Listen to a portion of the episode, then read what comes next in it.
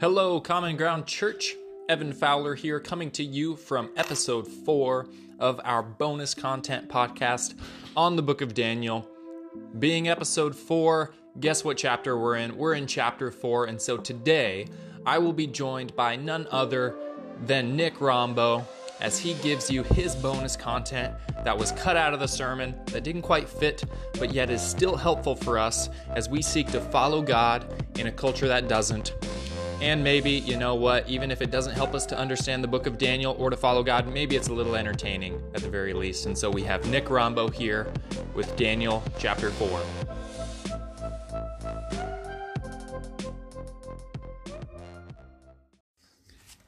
Hey, everybody. Uh, this is Nick, and I just wanted to talk a little bit more about Daniel uh, chapter 4. There was so much in that chapter that we couldn't cover in one Sunday sermon.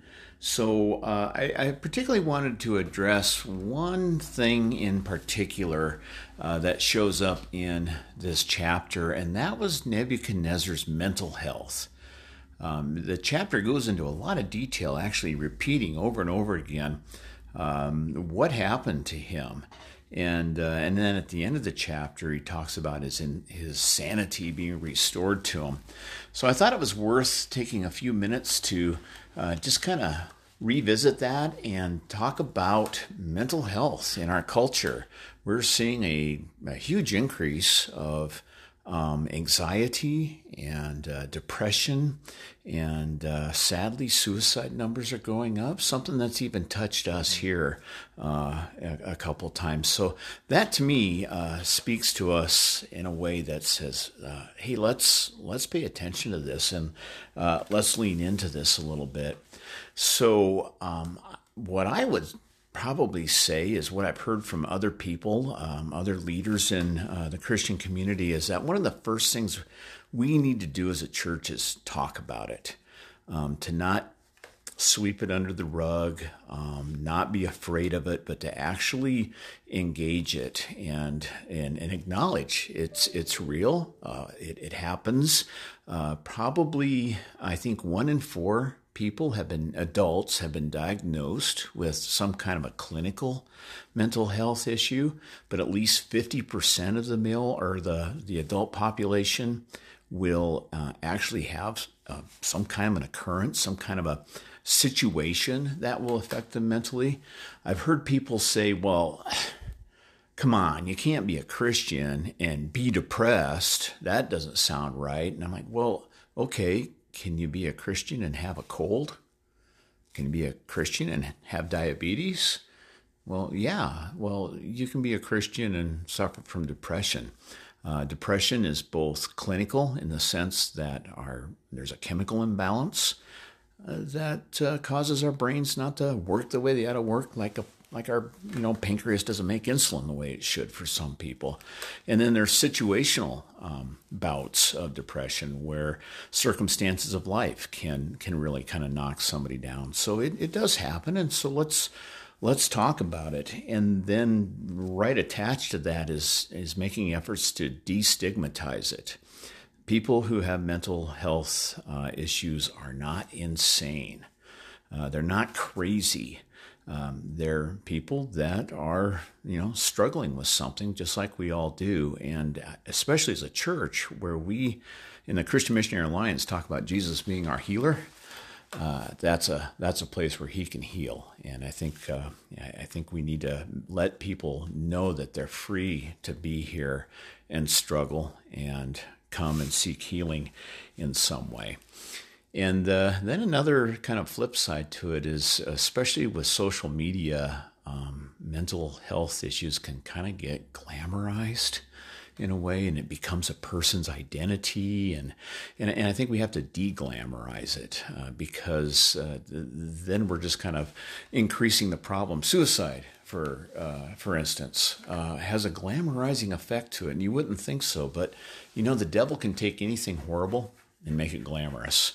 And so we often see when, when suicide happens, like when Robin Williams uh, committed suicide, uh, the, the amount of suicides increased immediately after that. So it's kind of like a contagion that happens. Some people get the idea of, oh, well, uh, everybody will be better off without me.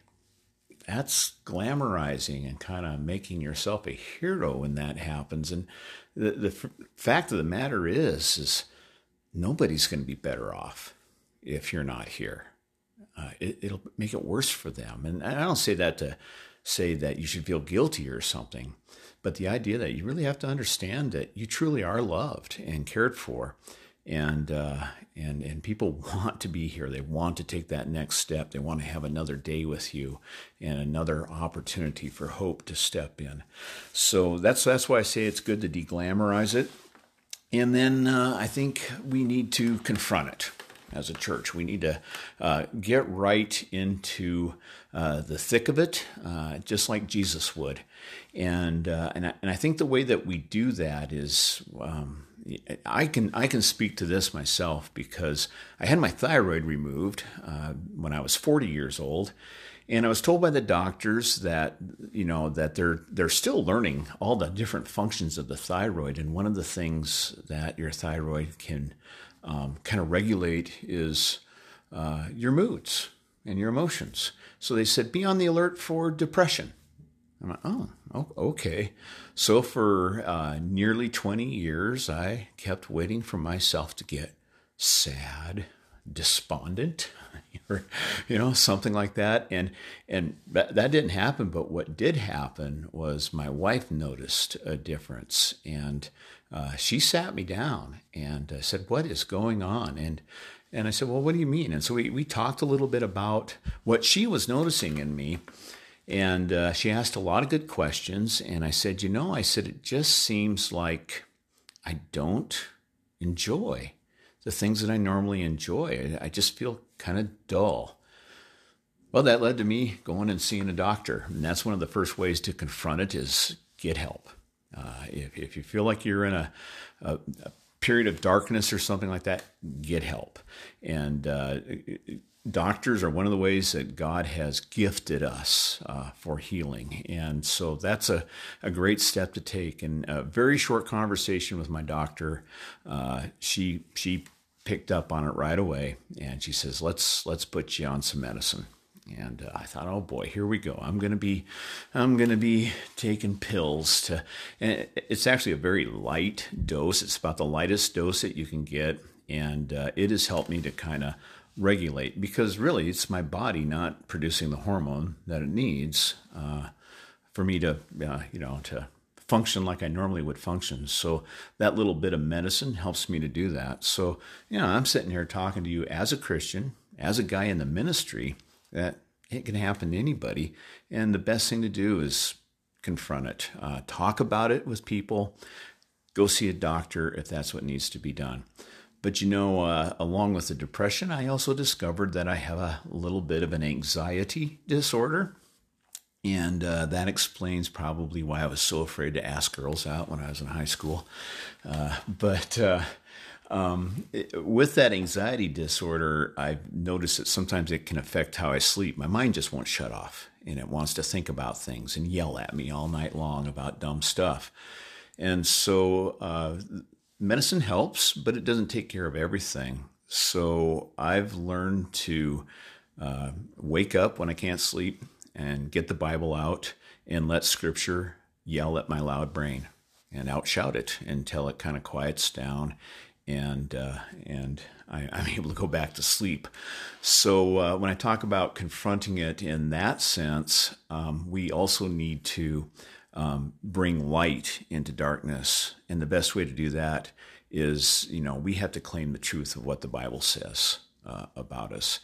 Uh, when when I'm in maybe one of my dark moments, the thing that my brain tells me is, "Oh, I can't, I can't do this, I can't, I can't do another one," or you know, I can't, I can't, I can't. That's power, and uh, and that's a negative power. What we need to realize is that we have the power through Christ and His Word to say, Yes, I can. I, I can do it. And, and I think anybody can, can claim that if they're a follower of Jesus, that, uh, you know, no matter how bad circumstances get, uh, to say, you know what, I'm not okay, but my Savior is perfect and He's got me. And since He's got me, I can do one more day. And we can't expect the pain to just go away. Um, just a, a, quick fix like that. Uh, Nebuchadnezzar, for example, we talked about that in the sermon that he went through a time of sevens. And uh, whatever that time was, for him, the miracle, well, it took a moment. And we have to remember that with people too, is that sometimes the miracle is just the next day, just getting up and facing that next day and hanging on to Jesus for everything that you're worth. Uh, and another way I think we can confront it is community. It's why we need to get together. It's why we need to care for each other. That's why we need to, um, when we're in church, not put on that mask when someone says, "Hey, how you doing?" and our response is, yeah, "I'm okay," when maybe we're not. And we we need to be a place where we can easily say, "Yeah, I'm not doing my best right now. I'm I'm, I'm struggling a little bit," and to know that you'll have brothers and sisters who are going to lean into you and say, "Okay, I'm here with you. How can I how can I help? How can I walk through this with you? What uh, what do you need from me?" Just to just to say, I'm not going to draw back from you. I'm not going to be afraid of this, but I'm actually going to um, jump in and say, um, "I'm here for you," because no one should have to face anything alone. And I think that's one of the biggest gifts that God has given to us, and that is uh, one another a body of believers who do life together. And the fact of the matter is, is none of us are more okay than the other guy. We're, we're all kind of dealing with our own situations. And so there's no judgment, or there shouldn't be any judgment. There shouldn't be any condemnation. Um, there should just be people um, being excellently loved by God and then loving one another uh, with that love. Uh, the only one that's better than all of us is Jesus. And uh, we get to experience him by being together and by taking uh, care of one another.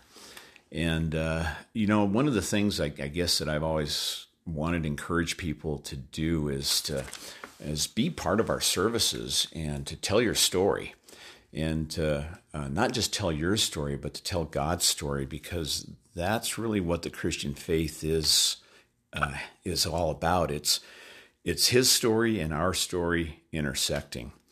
And uh, Jesus is the God of history. He's the Alpha and the Omega, so that means he is transcendent over history. He's outside of history, but yet he is active in history. And Jesus is also Emmanuel, and that means he he's immanent and and steps into our history. So I, I, guess if there's anybody that's listening and and you know you've been facing a tough time, um, you don't like the chapter of your story right now, uh, hang on for the next chapter, uh, because uh, that's usually what happens. Is the the tough chapters lead into the the really good victorious chapters, and let Jesus keep writing it. Let Jesus keep writing your story.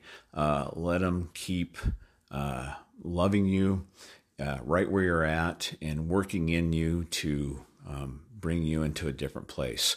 That's kind of what we saw him do with Nebuchadnezzar. He met him where he was at, and he brought him to a much different place by the uh, by the end of the story.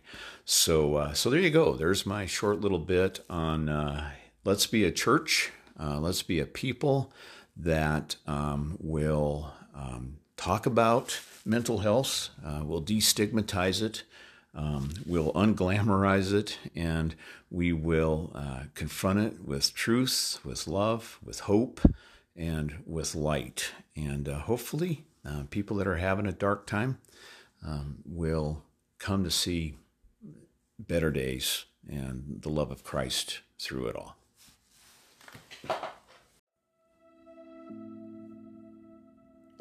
Well, Nick, thank you so much for joining us and giving us that extra bonus content on Daniel chapter 4 as we looked into a really complicated chapter, but a chapter that has so much to offer um, in terms of what we can learn from it.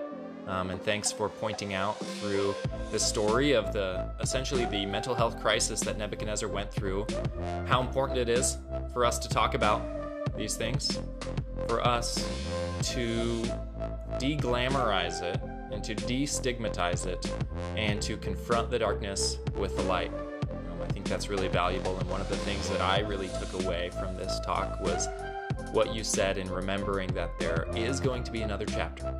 Especially when we look at Nebuchadnezzar and just the sad state that he's in, I would encourage all of you go back to chapter 4 and read the descriptions of Nebuchadnezzar and the mental state that he was in. It was about as bad as it can get, but yet nonetheless, that's not where it ended. Um, he was a person that we would probably say was a lost cause at that point, but when we look at that chapter, we see that it wasn't. Uh, that he did end up coming into the light, coming into a good place at the end of that. So thank you for leaning into that hard topic and uh, showing this other little aspect of Daniel chapter 4 that God was teaching us. Absolutely. Glad to do it.